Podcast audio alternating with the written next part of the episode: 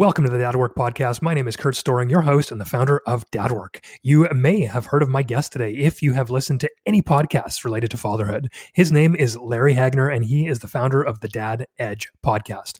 I'm excited to talk to Larry because I have been following along with Larry's journey for years. He's one of the OGs when it comes to fatherhood podcasts and helping men become better fathers on the internet.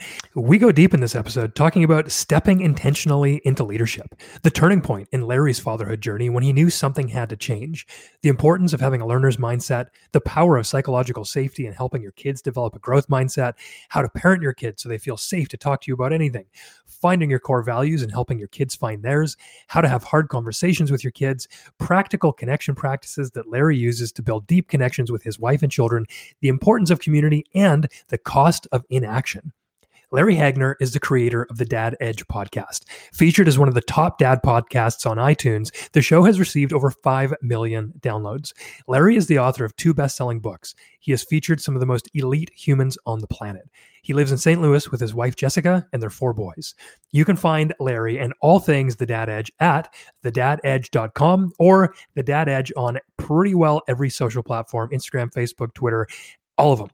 I'm excited to be able to talk to Larry today. This is truly an honor, and I appreciate all of the wisdom and advice he gave. This is super actionable stuff, guys. Let's get into it.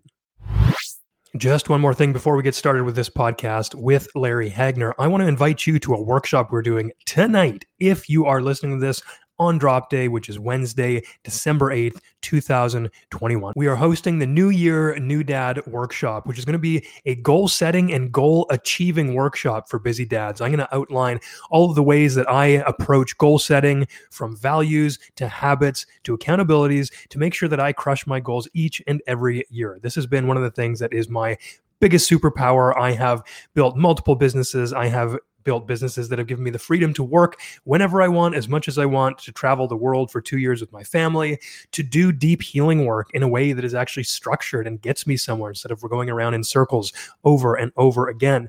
In terms of building relationships, I have made conscious efforts to set goals around that and it has delivered. So I want to share all of this with you. If you do not set goals. If you set goals but never seem to achieve them, or if you just want an excuse to sit with us for a couple of hours on a Wednesday night and write your own goals down, join us. You can get a ticket at dad.work slash workshop. Type that into your browser, dad.work slash workshop. That's going to take you to an Eventbrite page. Tickets are $10. And there's a reason that I'm doing this for $10 because when you put your money where your mouth is, you tend to actually take action. So, this is my challenge for you. If you want to start out 2022 on the right foot, having done the planning work, so all you need to do is execute, join us tonight, Wednesday, December 8th at 6 p.m. Pacific. And if you can't make it live, don't worry, still get a ticket, still sign up because I will send you the recording and the worksheets to go along with it. So, that is it. Let's get into this conversation with Larry Hagner.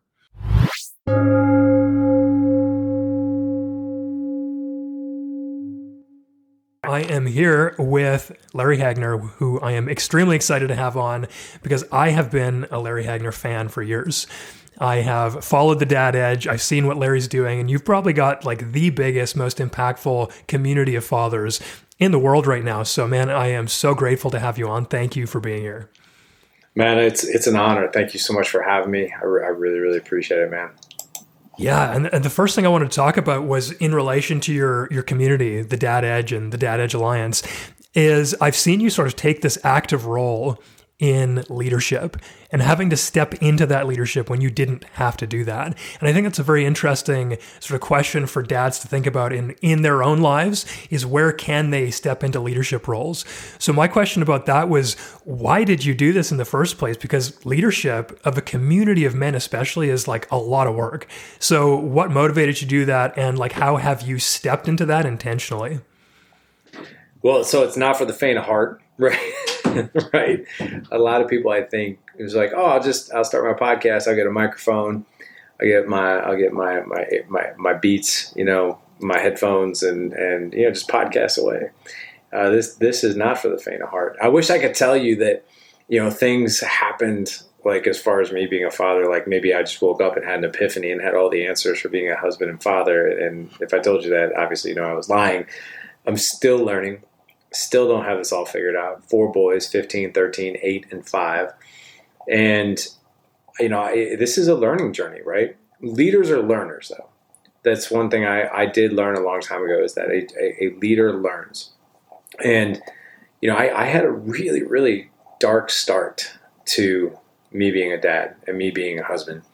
And I wouldn't say anything was totally crumbling or nothing was like the, you know, divorce papers weren't on the desk of the lawyer.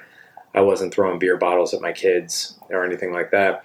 But things were not good and I had a deep, deep desire to be a really good father. And it's because I I'm happy to go into my childhood if you want. It, it was it was crazy. It was chaotic.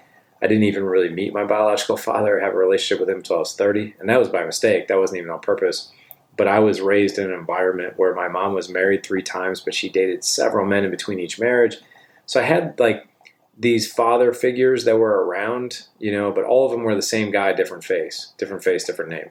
All of them were partiers, all of them were toxic, alcoholics, abusers, that kind of thing. So half my childhood was spent without a father because it was like there were times where there's nobody around. And then the other half was spent with usually a father figure that was abusive and toxic. So when I became a father, I'm like, okay, I'm going to do this and I'm going to do it really, really well. And what I can tell you is when we have best of intentions, intentions are not enough. It's like just because we want to do something, that doesn't mean we have the skills to go do it. But if we're eager to learn, which I wasn't when I first started, because I'm like, no, no, I, I shouldn't learn because I should know how to do it. It's in my DNA to be a father. Like I should know how to do this without any training, right? And that's like one of the biggest lies that we tell ourselves. So you know, if rewind back to 2011, had a really dark moment with with my son, who was four at the time, He's 13 now, and I spanked him. He hit the ground, and that was a very dark moment for me because what happened was he was being a typical four year old, stepped out of line. I spanked him. I had never spanked him up until then. I haven't spanked him since. He hit the ground, and I was like, "Oh my god!" I went to go pick him up. Here's here's the this is what really hit me in the heart. I went to go help him up after I was like, "Oh crap! I can't believe I just did that." Went to go help him up, and he looked at me like, "You're a monster." Like he looked at me like he was terrified of me. And in that moment, I didn't see my son. I saw me because that I was I was raised with a heavy hand. You know, pushed, beat, punched, thrown, all those things. And I was like, what the hell am I doing? So you asked about leadership.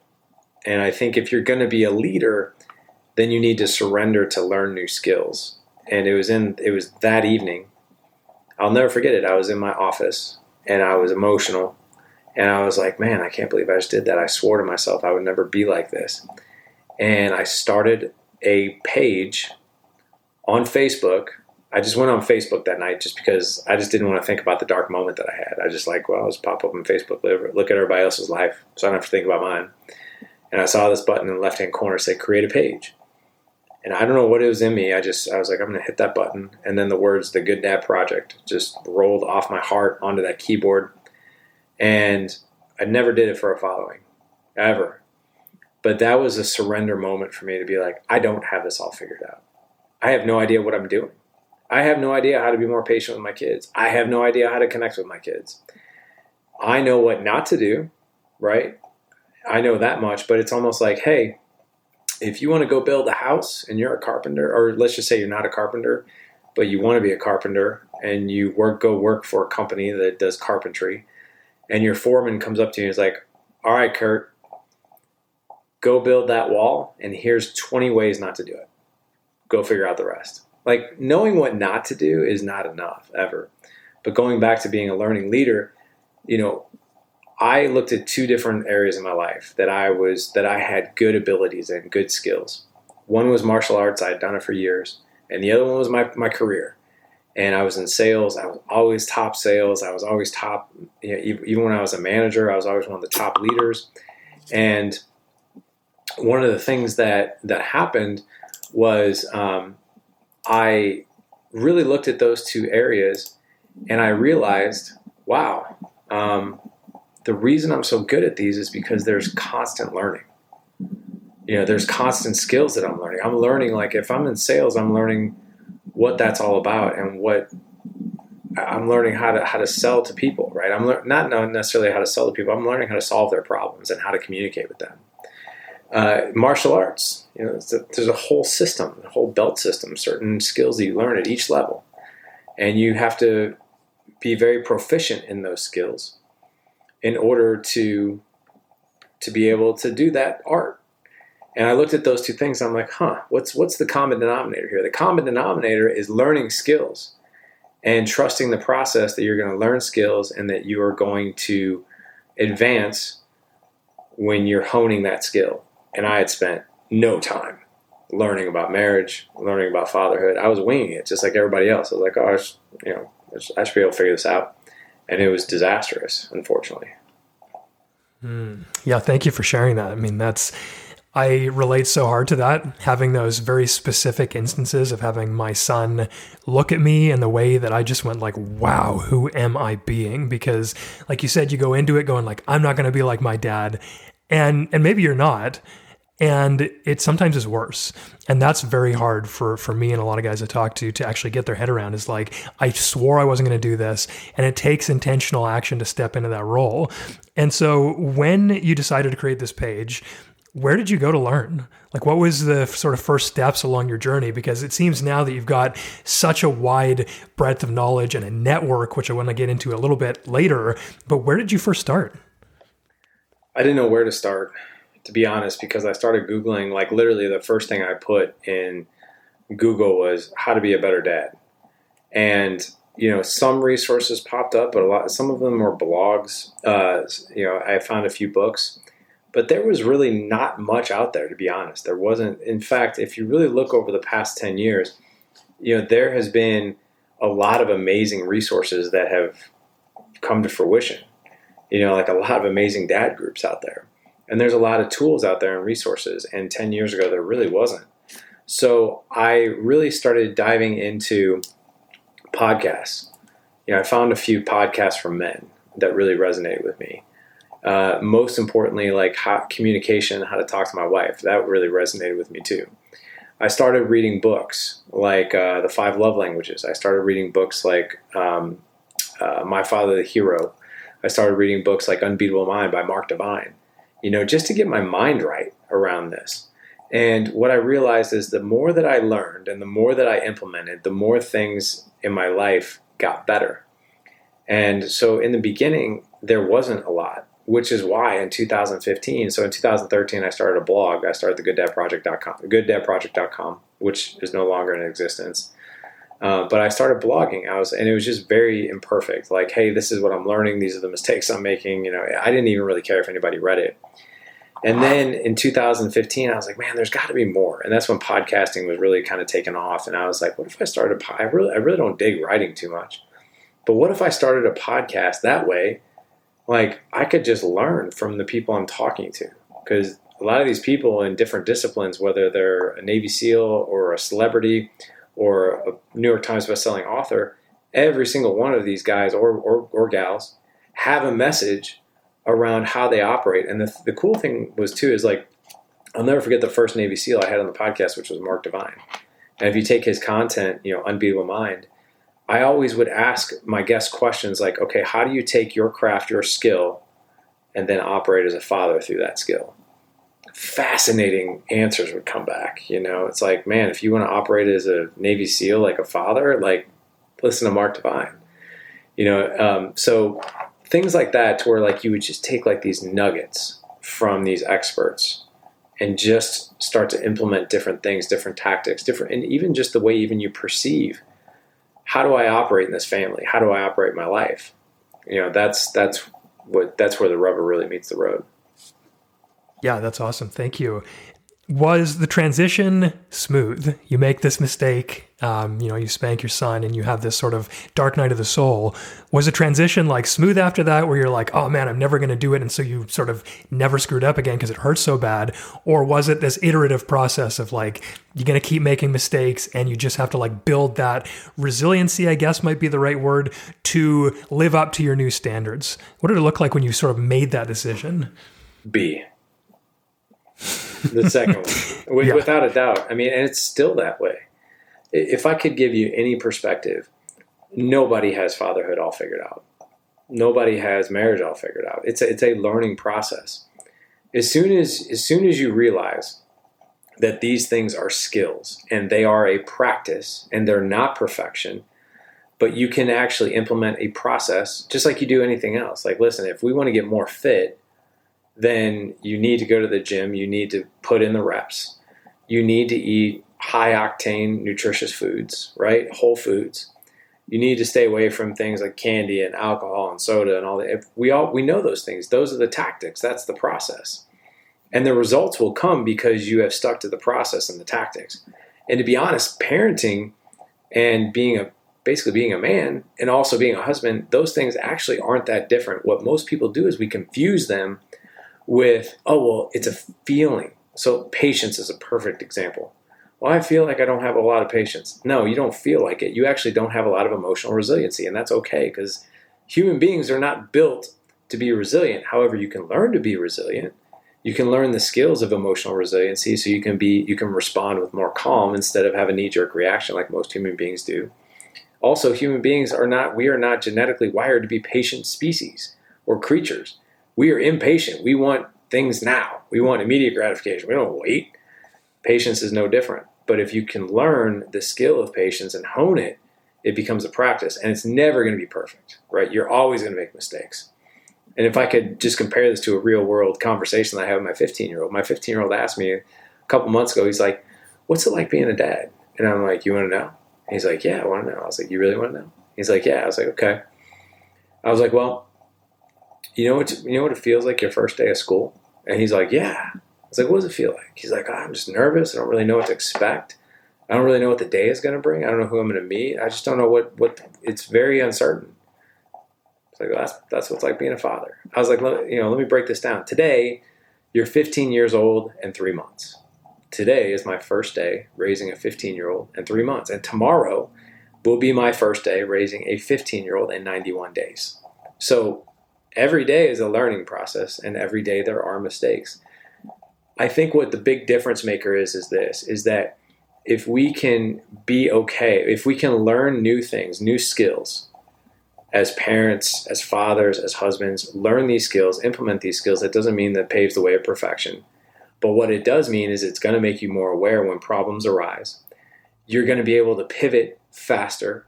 You're going to be able to get out of your own way faster. When mistakes are made, you're going to be able to apologize and regroup faster and get back on track.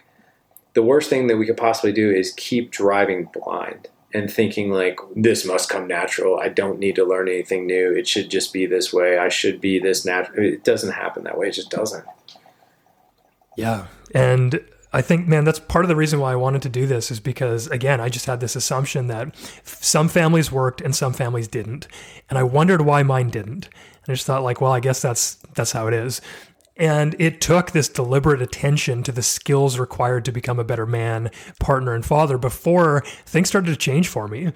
And so I love that message of just like, guys, if you're out there and you're struggling, start doing the work. Figure out how to build that patience. Figure out how to stay calm when you're feeling temper rising and all these things that it takes to be a good man, partner, and father. They take practice, they take skills, they take you know, being there in the actual moment of them when they feel uncomfortable.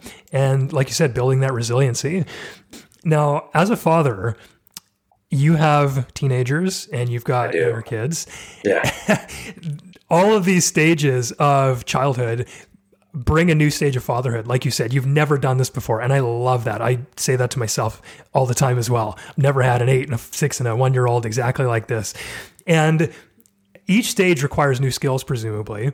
And so there must be this baseline of values underneath the new skills you have to learn as your children progress. How do you actually go about building your skills when they require new things? So you've never had a teenager, they're now getting into school, the hormones are changing, all this kind of stuff. And without having dealt with that before, where and how do you go to find out like what to do?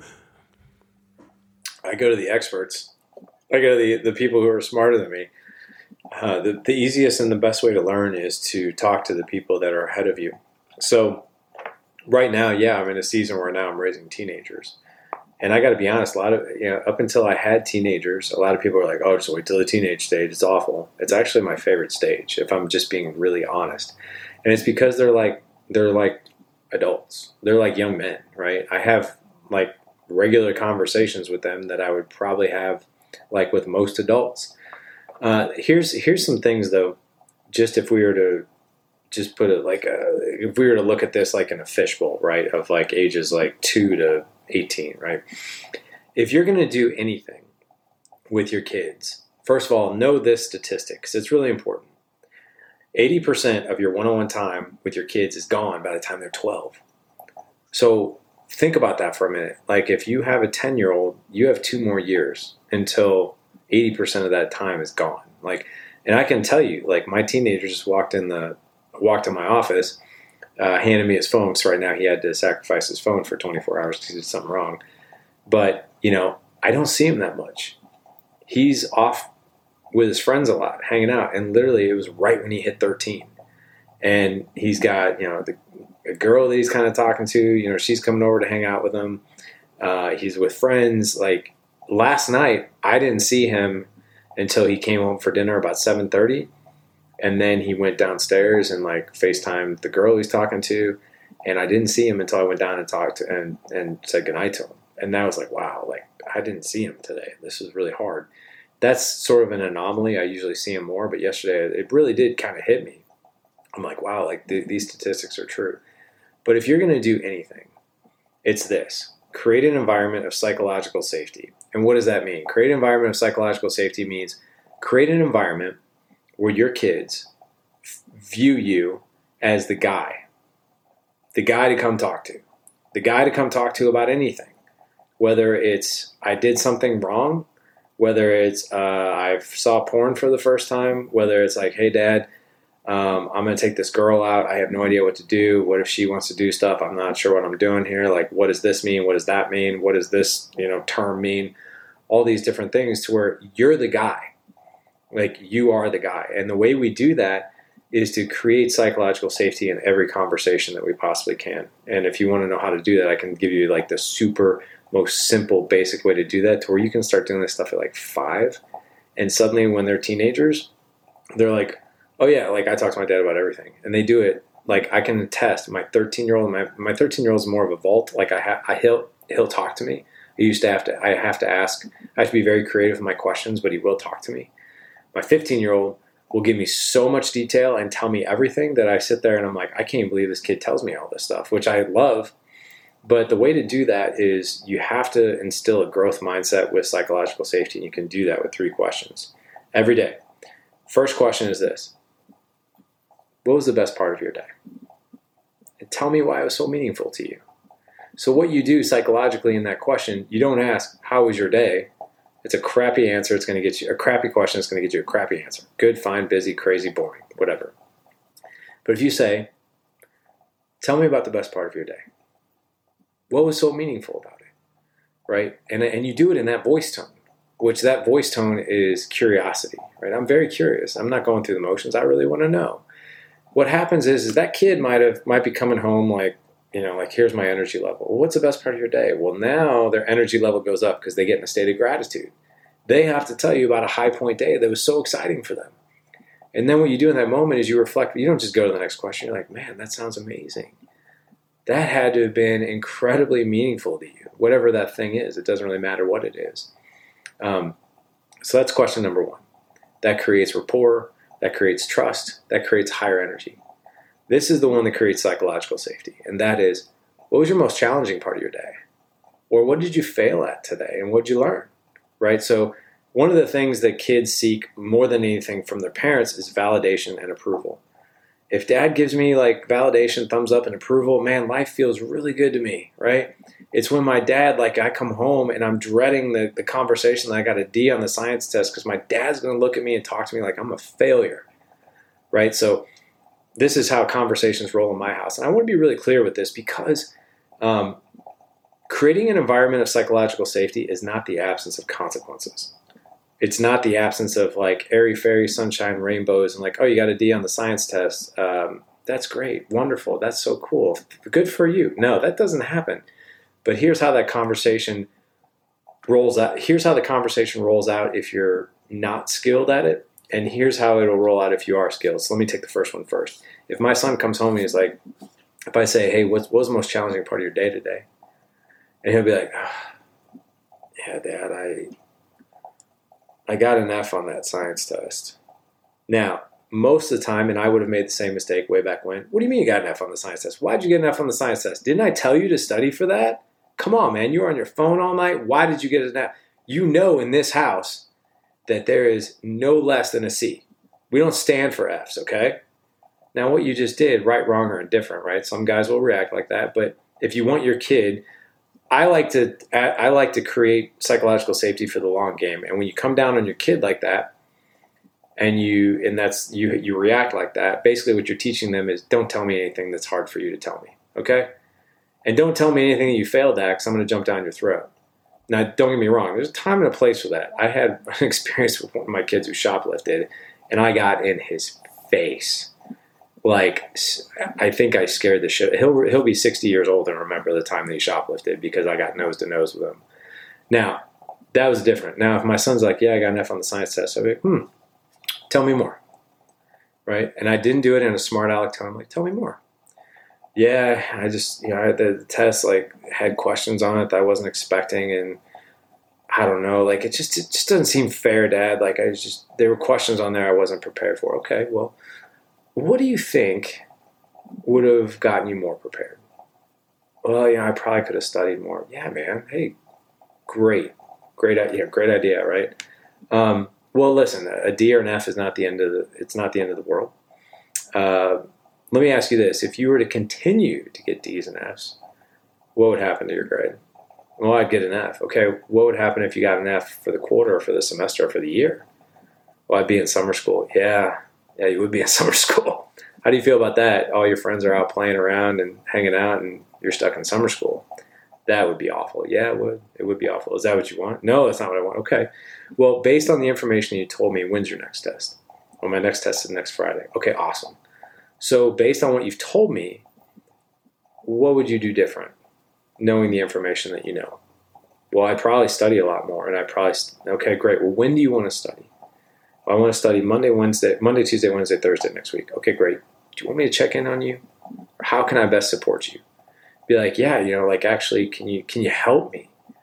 Maybe just quiz me. Like I'll study, just maybe quiz me a little bit. Yeah, man, I'm here for you. I got you. I see you. I got you. Cool Sounds like we got a plan, right?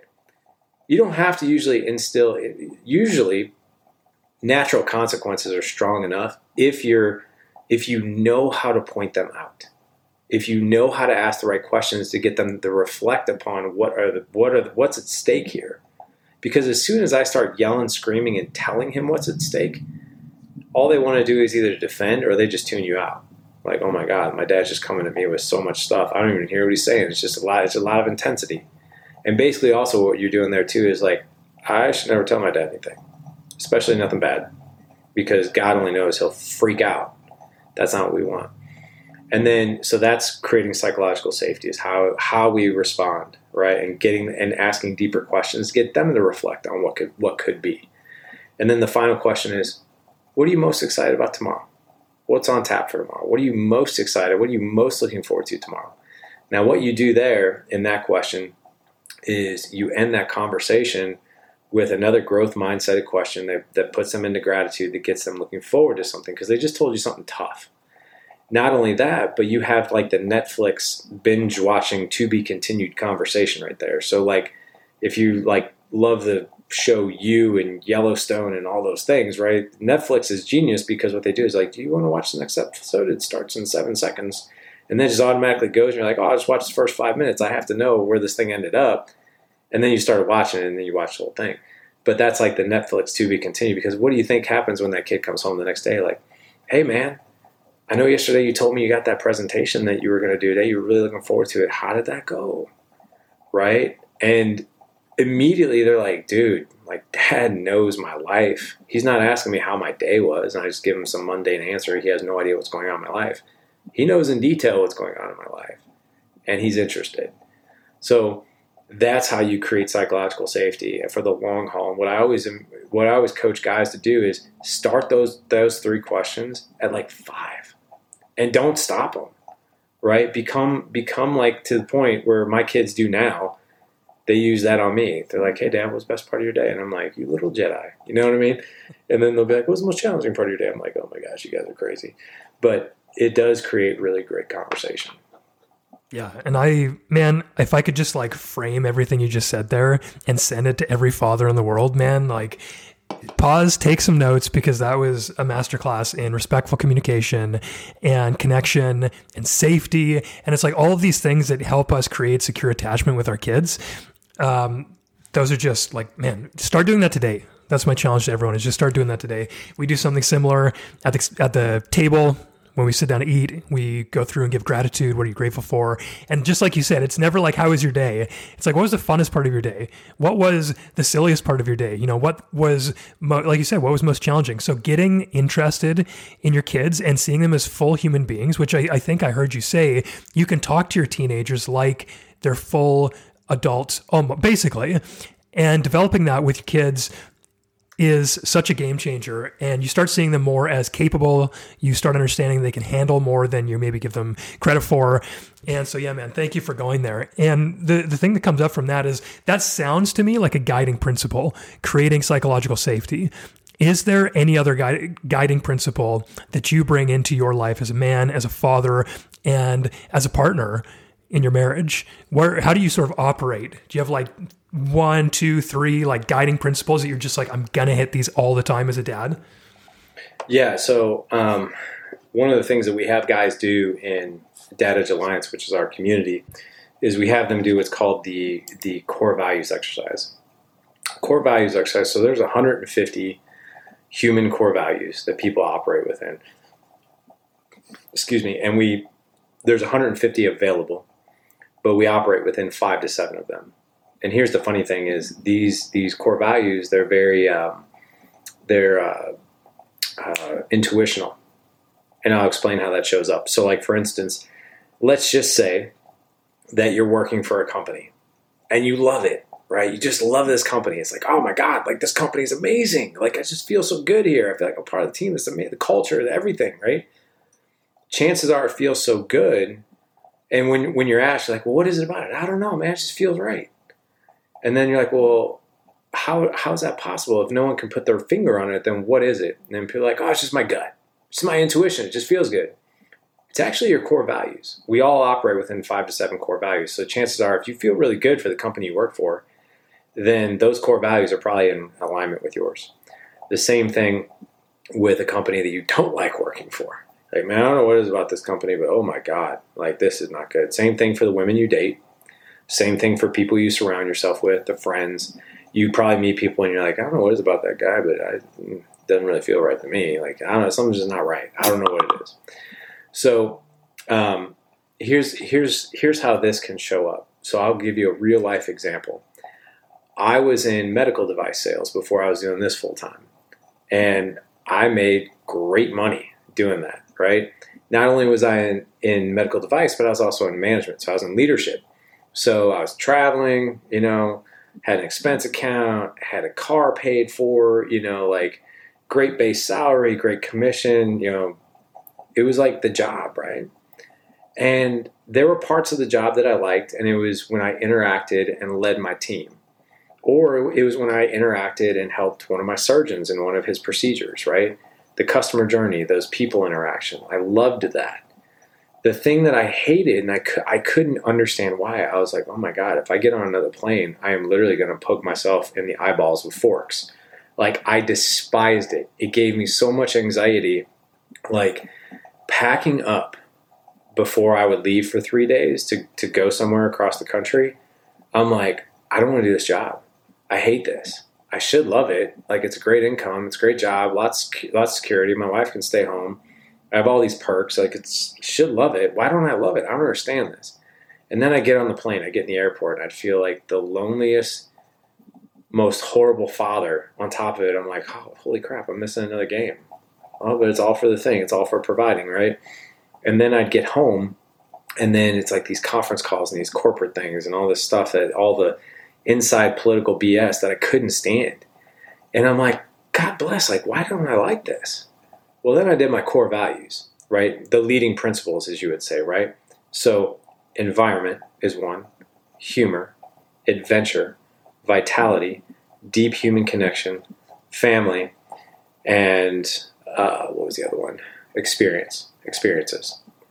once I understood that those were my f- seven core values, so like environment, family, deep human connection, like no wonder I hate getting on planes. Now, adventure is one, but not adventure for work. Adventure with my family all day long. So that's a that's a long way to say is when you go through an exercise, and they usually don't take long, of really understanding like, hey, what what is it that I value? Suddenly you're looking at like, holy crap, no wonder that relationship didn't work out for me. No wonder that job didn't work out for me. No wonder I didn't stay friends with this person over here. The values weren't aligned. And the cool thing about that is, is that like I'll, I'll, I'll explain like the experiences portion, right? My wife and I, for the life of us, couldn't figure out why are we so stressed out and overwhelmed for Christmas. And it's because we both hate stuff, but we love experiences. So like all the money we'd shell out for Christmases and then toys that would last like two days. And then we're like, why are we miserable? This sucks. Well, then we realized, well, wait a second. We actually value adventure and experiences, not stuff. In fact, we hate stuff. So instead, we now have a budget. It's a hundred bucks per kid for Christmas for stuff. And then the rest is like, hey guys, what do we want to go what do we want to go do this year? Let's choose it as a family and let's go have an adventure right? And that, when you operate within your principles, or like I say, the core values, when you filter decisions through the core values, it's amazing. One more quick story. I think this one will really hit home. I just had a back patio put in. Like it's pretty elaborate. Like it's a fire pit. We basically built this thing so the kids would have all of their friends here. So like we would be like the house, you know, that all the kids would come to. And I don't drive a nice car. I drive a 2016 piece of crap Altima right? And my wife drives a 2018 minivan. Um, I have a, one neighbor that bought a, a, brand new Corvette, another one that brought a, bought a brand new Corvette, and then another one that bought an Audi RS something or another, right? So I'm sitting in this brand new patio that we just had done in July. My 15 year old is sitting there with me. All of his friends are there. We're playing music. All my 13 year old's friends are there. We have like 17 kids at our house playing music, having a fire, s'mores, pizza. And my son looks at me, he's like, Hey dad, when are you gonna buy a nice car, man? And I'm like, Why do you ask? And he goes, Well, you know, so and so has a Corvette, so and so has a Corvette, and so and so's dad has an Audi. And we have the money. Like, when are you gonna buy a nice car? I was like, hmm, Never. I was like, Not only that, but you're actually sitting in my Corvette right now. And he's like, What are you talking about? I was like, You're sitting in my Corvette. And he's like, What do you mean? I was like, This patio. This is my Corvette. Actually, it's less than a Corvette. It's not expensive as so and so's Corvette I was like, but this is my Corvette. He's like, I don't understand. I was like, I was like, Ethan, I don't spend money on stuff. I spend money on where we gather to make memories, my environment, deep, deep human connection and experiences. That's where I spend money. I was like, so let me ask you. We could either buy a Corvette and it'd be just me and you in the Corvette, and that'd be cool. Or you can have this. You have all of your friends here, your music, playing. We were playing bags. You know, we got fire going. Which one? Which one did what? Did I do right or did I do wrong? What do you think? He's like, good choice. So when you're making decisions through those leading principles and those core values, man, life feels really damn good. Yeah, that's a perfect way to to just lay that out. Thank you. And what about teaching your kids these, or maybe not teaching them, but helping them to find what theirs are? And the question that I was gonna ask had to do with like teaching lessons. And as a dad, like I want my kids to do certain things just because I think it'll be good for them um, to be resilient, to learn how to love, to like be a hard worker. But maybe the more important question is like, how do you help your kids go through this exercise? And maybe it's what you said. Maybe it's like, you know, you've got your 150 things and you're in the Dad Edge Alliance, but how do you like start to get them on this so that they find it themselves? Have you done that kind of work with them? Yeah, yeah, I have. So I've taken both my older boys on a rite of passage. I take them through several different things that really help them get to meet themselves, right? But I think a lot of it has to do with, you know, quality of our lives and relationships depends on the quality of our questions, right? So, like for instance, um, I had a my oldest son had a really hard time figuring out what he liked to do outside of school, and he doesn't like school.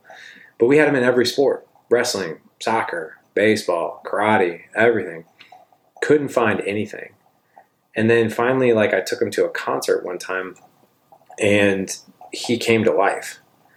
And so, and, and not that we recognized it then, but it's always asking questions like, "Hey, man, like." What is something that just sparks your curiosity, something that you find or you think you would find so much joy in, something that would fascinate you, something you would be fascinated to learn, you know?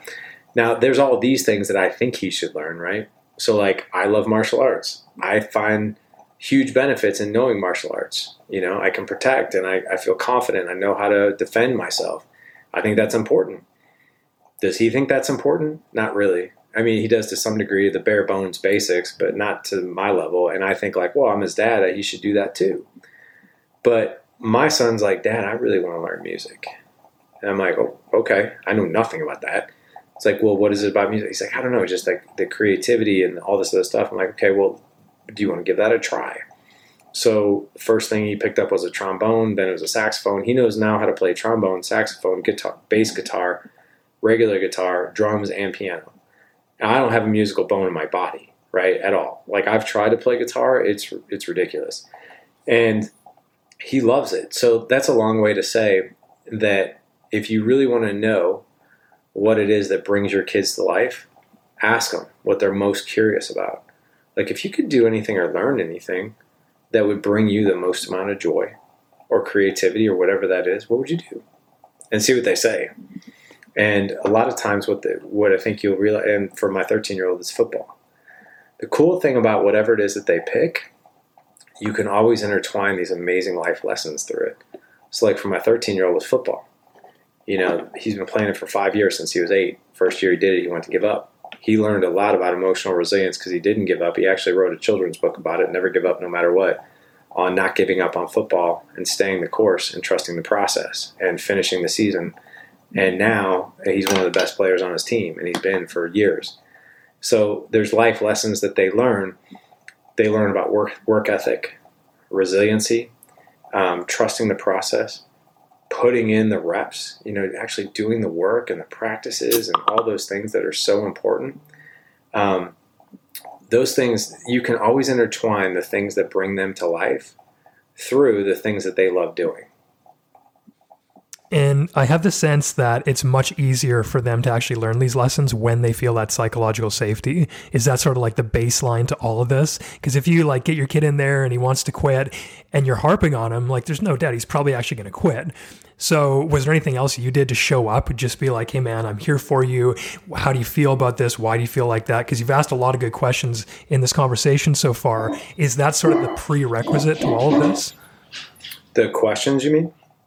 Yeah, like giving them that safety so that when they feel like they want to quit, it's not like motivating them, but like having you in their corner almost does motivate them just intrinsically. Yeah, so I think the psychological, so, so your kids have three needs to feel seen, heard, and safe. Seen, heard, and safe. The cool thing about that is it's easier for your guys to remember because that's the same three needs that your wife has to feel seen, heard, and safe. Same ones.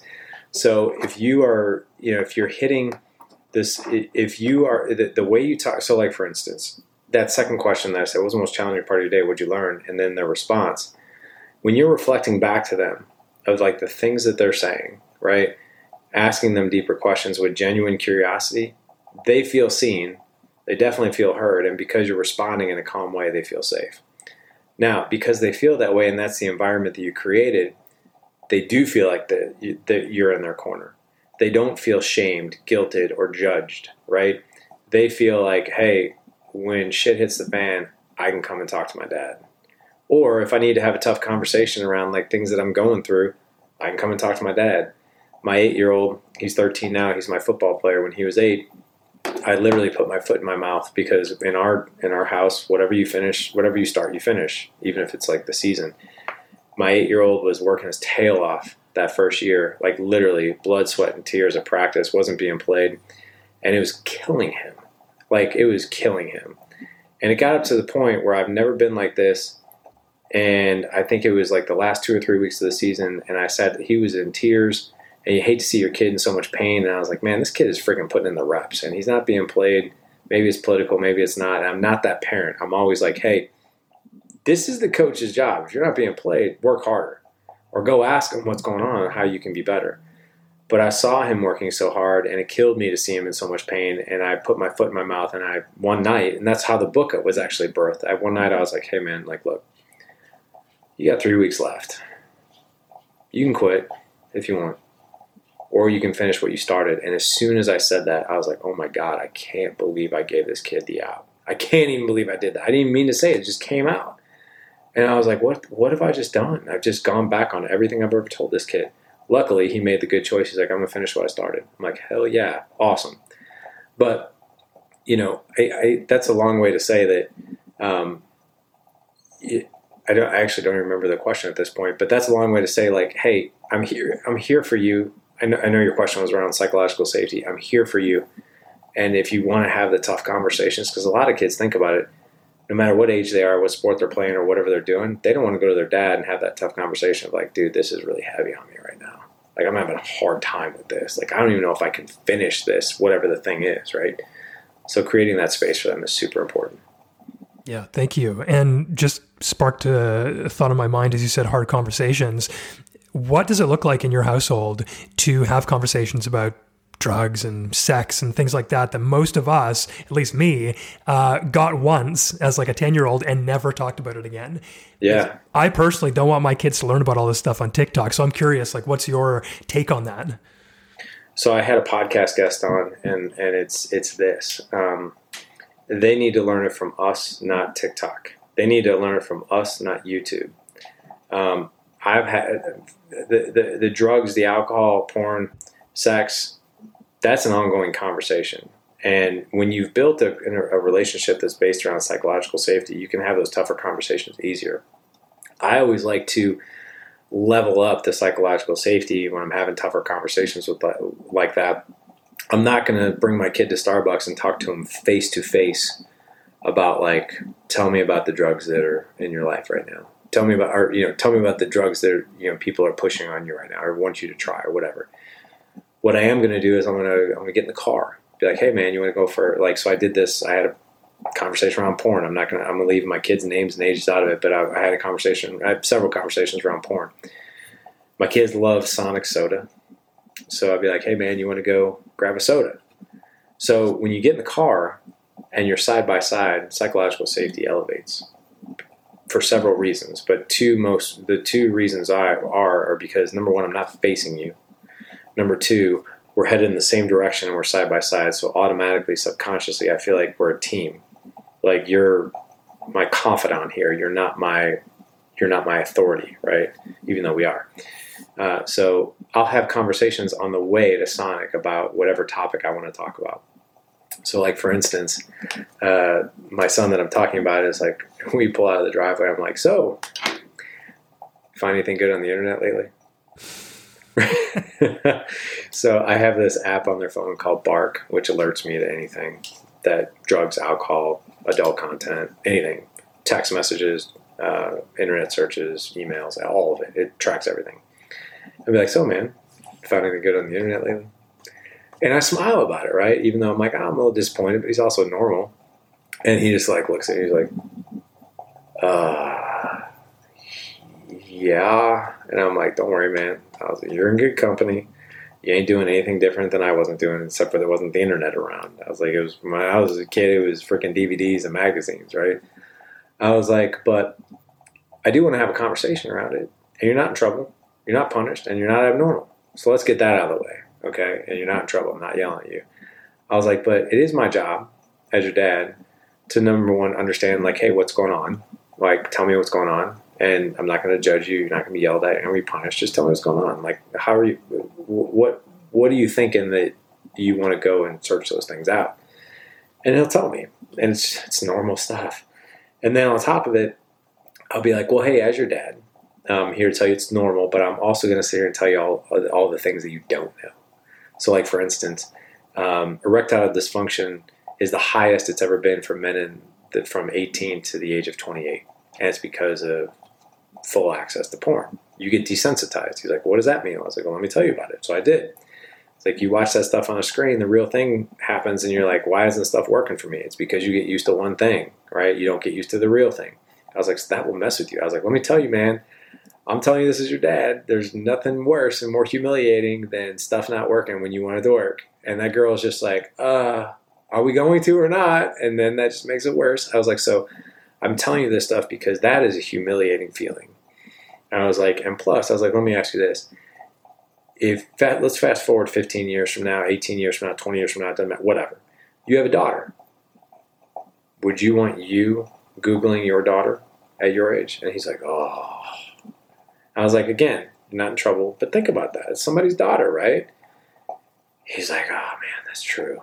And then we're a spiritual family too, so I'll bring the you know the the the faith aspect into it, but in a non-judgment like conversational way. Like, um, dude, the way I was raised is like, how dare you? Shame on you. That's a sin. You're going to hell, which is does no good. I mean, it does. It scares the shit out of you, but at the same time, you're like, well, now I don't want to come and talk to you about anything because now I feel horrible about myself.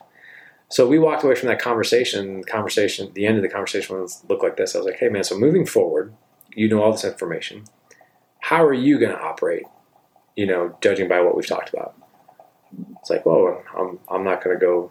I'm not going to go search that stuff out. Okay, great. And by the way, when you have more questions, man, like let's talk. And that was years ago. We still talk about it. I had to have a conversation with him the other day because I saw quite an interesting text message come through on my Bark app, and I just brought it up to him, and he was just like, "Oh man," I'm like, "You're not in trouble." I was like, "But I'm here to answer questions, man. I'm, I'm here to talk to you, okay?" And I was like, "I didn't have this growing up, and I'm I'm here as your guide, okay?" So keep that in mind. And he talked to me about several questions that he had about this thing that popped up. So yeah. Yeah, thanks, friend. Thanks for going there. That's uh, super important. As I'm, you know, my kid's almost nine, my oldest, and we're getting there. we're yeah. just about there. Okay, one of the questions that I had on here because I've seen this on Instagram, especially, like you have some just incredible connection practices with your family, with your wife and your kids. And I'm talking about things like uh, a praise board that I saw yeah. and letters that you write your kids. And as part of this whole, like, I, I, guess the sort of the theme of this talk has become psychological safety somehow, but it's so, so important. Uh, like, what else do you do other than talk to them and ask some questions and be there for them, like the safe, seen, soothe, heard, uh, all these sort of like uh, secure attachment needs? Can you give us some examples of these connections? Because, man, I just like, I'm going to do that. I'm going to do that. And so I'm, yeah. I'm starting these things that I see you doing. Uh, what else have you got for us? Yeah, so if you're a father of multiple kids, uh, so I'll give you three different things that I love to use, and they're very simple. Uh, if you're a father of multiple kids, what I'll tell you one on one time is gold to those kids because they don't have to share you with anybody. So I make it a point every single year to, to take my kids on a one on one trip every year. And usually it's pretty simple stuff like, oh, let's go camping. Let's, you know, we'll do this, we'll do that. But it's like I try to get them out. Like so, this weekend as we speak, I'm taking my two older ones to an Ohio State game, um, and it's just we call them the bigs and the littles in my house. So the bigs, just the teenagers, we're we're going to go do that. Now that's not one on one, but that's like something super special because my 13 year old loves Ohio State, plays football, always is YouTubing their football stuff. Well, and my 15 year old plays in the high school band and he is always doing the inter the, the, the halftime shows and all that, and he's always googling like Ohio State band because they're awesome. So I'm taking him to the Ohio State game this weekend. Um, so one-on-one trip, get, getting out of your environment, I'm a big fan of that. Whether it's camping, whether it's fishing, whether it's just getting out and bonding in some way, shape, or form. And I love adventure; it's one of my core values, like we were talking about. So going and making decisions and and and living through your core values, right? So that's one. Number two, you mentioned the praise chart. So what we do, so one, one I have I have a few different coaching certifications. One of them is called appreciative inquiry. I won't get into that, but basically, it's like what is the best of what was, what is, and what could be. One of the exercises that we teach our guys is like, hey, um, acknowledgement and appreciation. Look at your kids through an appreciative eye, and they will look at life through an appreciative eye. A lot of people, if you talk to people, they will tell you everything in the world that is wrong with life, their life, and the world right? And that's a really miserable way to live. But what if you looked at the world through an appreciative eye, through an eye of gratitude? So, what we do in our family every now and again is we take these giant poster boards, right?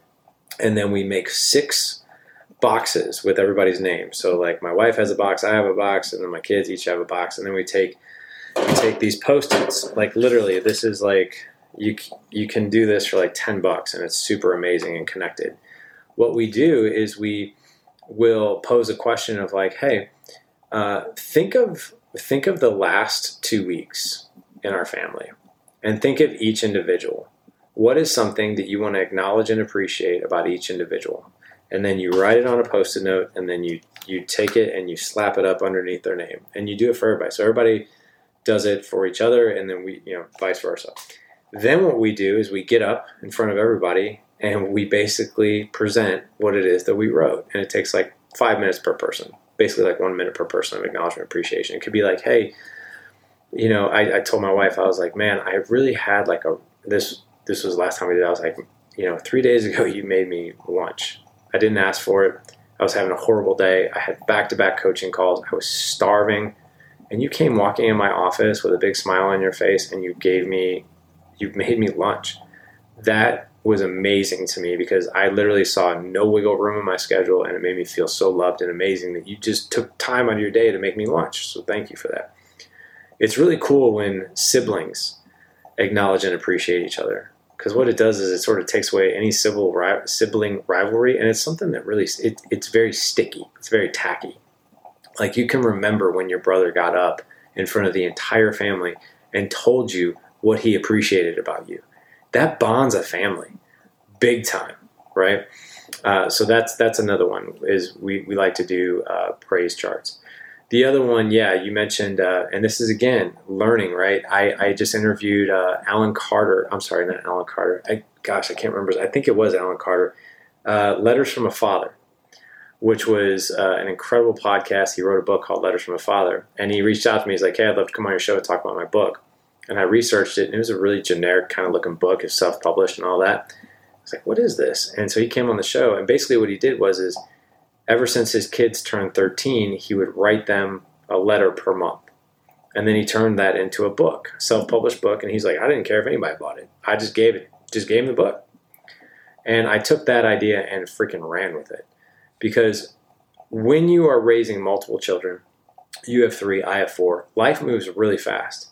There are times when I sit down and I was talking to my wife about this. I was like, oh my God. I was like, Jessica, I was like, I can't remember what it was like when Ethan, my oldest, was four and Mason was two. I can't remember what I can't remember like what happened.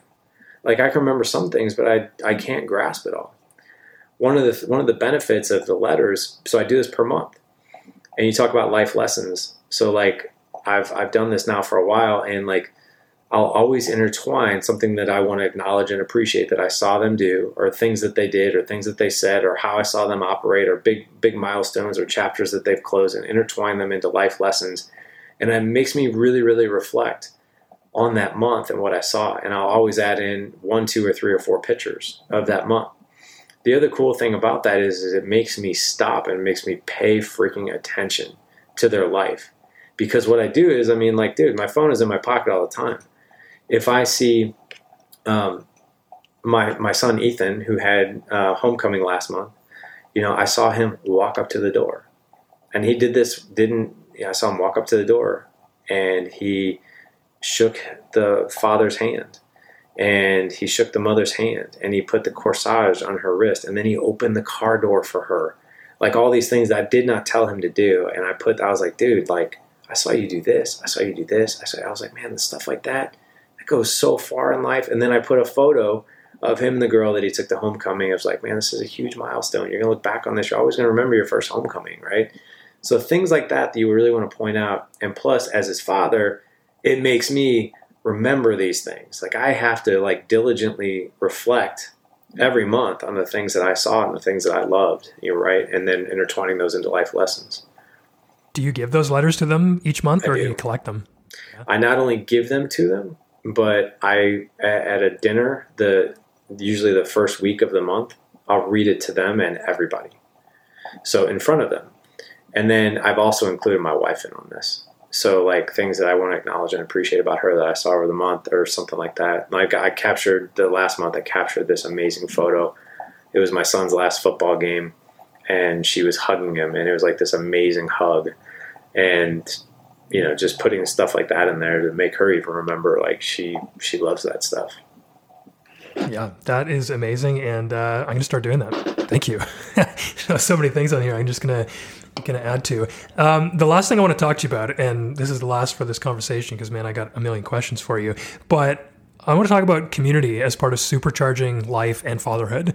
And, yeah. you know, this can be a, a, nice little slow pitch for you to knock it out of the park with a, a Dad Edge Alliance uh, shout out if you want. But, like, I want to talk about why you started the community and, like, what that's done for you and what you've seen community do as part of these other fathers' lives. Because, man, it has changed my life to be part of men's groups, men's communities. And I think, like, every single male guest I've had on, it's like, oh, well, it gets way easier if you do it with other men. So, what is your take on community and, like, why do you dedicate your your life to it by the looks of it. I do. So Edge Alliance is our mastermind community, and that was really that was not ever the intent of this mission at all. In fact, I didn't even know where it was going. I'll start off with this: if you don't believe me, or if you don't believe the fact that men are tribal beings and that we thrive in community, I think every man can say that they've seen the movie Shawshank Redemption. Right? Have you? Okay. What was the worst thing that could happen to one of those inmates? Besides obviously being raped. But what was the worst thing that could happen? Solitary confinement. Solitary confinement. You know, I'll never forget Andy Dufresne, like, hey, you're in here for 30 days. Oh, he doesn't get it. Here's another 30 days. That's traumatic to people. Is isolation is the enemy of excellence. Isolation is the enemy of excellence. Unfortunately, most men are walking the planet um, isolated and not physically, but mentally and emotionally isolated, right? Good, fine, busy. Those are three favorite answers to every single question, right? Good, fine, busy. And most men, if not almost nearly every man, is not operating to his potential.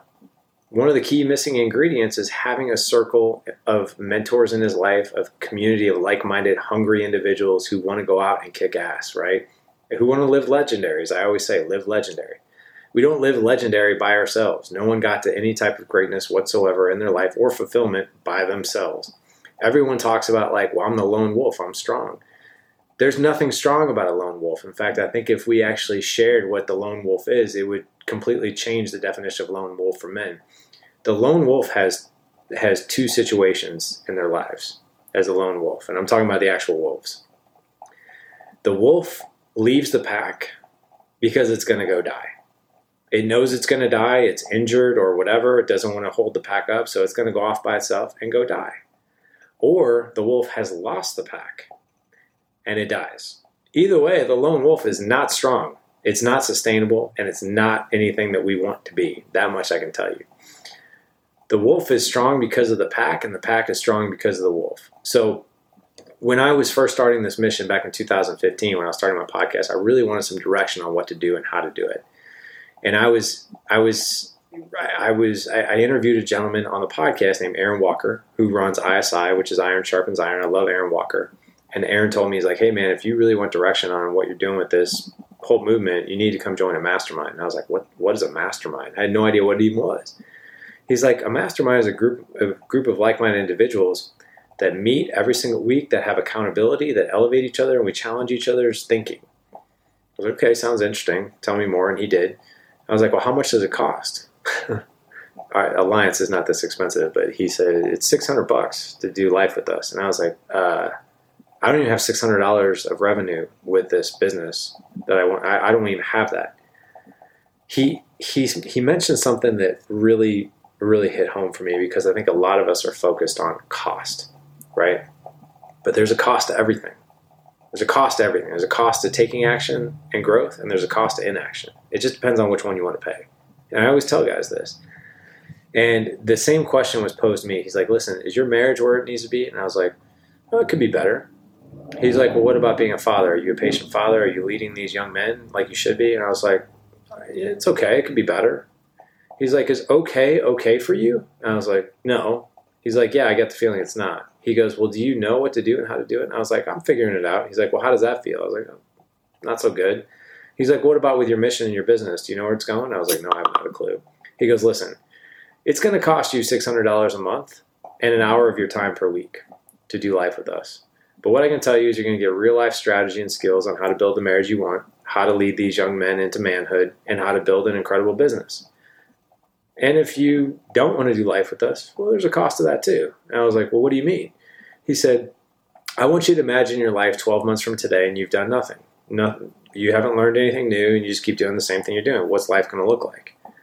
And I was like, oh, God. Um, yeah, let me think about that. He's like, well, that's your choice. He goes, call me back in 24 hours and just let me know where you land. I think I, I think I lasted seven minutes, and I called him back. I was like, I'm in. So I joined that mastermind, and I was the only podcaster and the only speaker in in my group. But I was amazed at the things that I was learning and the things that I was challenged to do in my life by these other men in my group. I was like, dude, this is freaking unreal. And then I spent about nine months there, and my my business didn't really go anywhere. My life was great, but my business wasn't. I was like, hey, I don't think this is the mastermind for me. Like, I just need to find something else. And I and I had a conversation with Aaron, and he goes, um, "What are you going to go do?" And I was like, "I have no clue." And he goes, "Larry, I was really hoping that the light bulb would go off months ago, but it hasn't." I was like, "What are you talking about?" He goes, "The world needs for fathers exactly exactly what we do here for businessmen. The world needs that for fathers. Why don't you go? Why don't you go build this for for dads?" And I'm like, "I never thought of that." He goes, "You're welcome." And that was it. And I still talk to Aaron to this day, but that was the best advice he ever gave me. And so I did. And in 2016, we started and it has been the most amazing six years ever. We have 700 guys who do life with us on the daily. We have 34 mastermind sessions per week. We help men with their marriages, with their parenting, with their mindset, with their health, fitness, physical, mental, emotional health, being a better leader. We help them with finances, everything. And it's all because of community. So yeah, that's that's what it's all about. Yeah, thanks for sharing that, man. And that is um, that's what this is all about. Just just building community with other men. And yeah. there's nothing like being seen and heard and supported and challenged by other guys, man. Like there's it's it's changed my life. I'm glad that you've set that up. I'm so grateful that you're in this space. And uh, yeah, man, thank you so much for coming on and sharing all this with me. Um, yeah, where else can people find you? I think you've mentioned a couple places, but let's just give the wrap up here. Where to find Larry and the, the Dad Edge. Well, everything is at the Dad Edge. So even the website, thedadedge.com, it's thedadedge.com. Uh, on Instagram, it's the Edge. Uh, we have a page on Facebook, the Dad Edge. Um, we have a free Facebook group that's not a part of the mastermind. We have thousands of men in that. It's the Dad Edge, real dads with purpose. You can see the themes. Um, but you can connect with me personally if you want. Um, I respond to every single email. If you send me an email off the website, I do reply to those. Uh, the other thing too, if you send me a message on Instagram or Facebook, I do reply to those. It's really me. I don't have a bot or an assistant that answers all that stuff. I do all that stuff. Um, so yeah, if you want to connect with me, you can shoot me a friend request on Facebook, follow me on Instagram, shoot me a DM like you did. That's how we connected. So I'm I'm pretty darn accessible. Yeah. Okay, man. Thank you so much. I appreciate your time. And uh, guys, make sure to check out Larry Hagner and the Dad Edge.